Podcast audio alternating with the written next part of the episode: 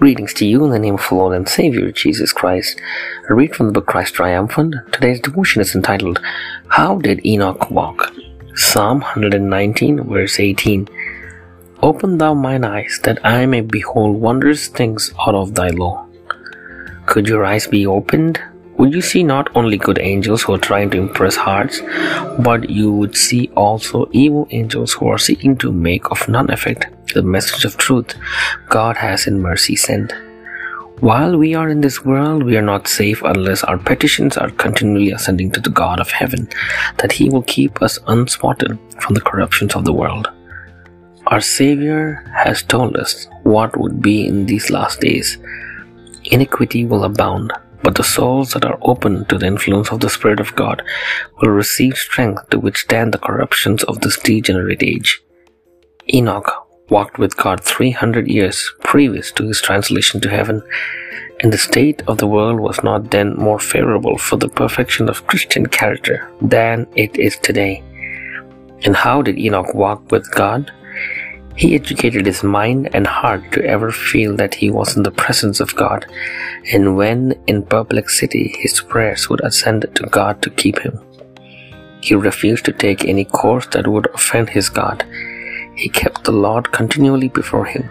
He would pray, Teach me thy way, that I may not err. What is thy pleasure concerning me? What shall I do to honor thee, my God? We want to pray with David Open thou mine eyes, that I may behold wondrous things out of thy law. Many close their eyes lest they see the truth. They do not want to see the defects in their life and character, and they are disturbed if you mention anything about God's law.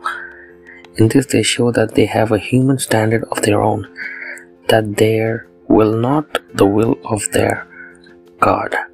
They want that you should not be deceived by Satan, the first great adversary of God's law.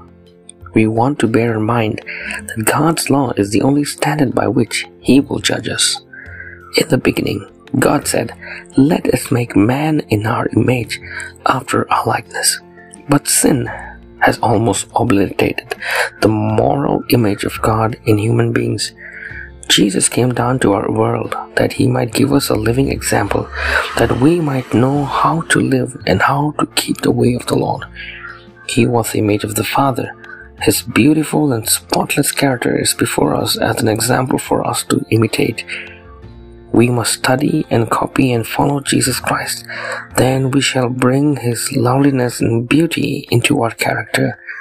In doing this, we are standing before God through faith, winning back by conflict with the powers of darkness, the power of self control, the love of God that Adam lost. Let's pray. Our Heavenly Father, Help us, Lord, to walk in the path of righteousness that you have already set for us. Help us to keep thy commandments. Open our eyes that we may be able to see the blessings of the law. Through the working of the Holy Spirit, in Jesus' precious name I pray. Amen.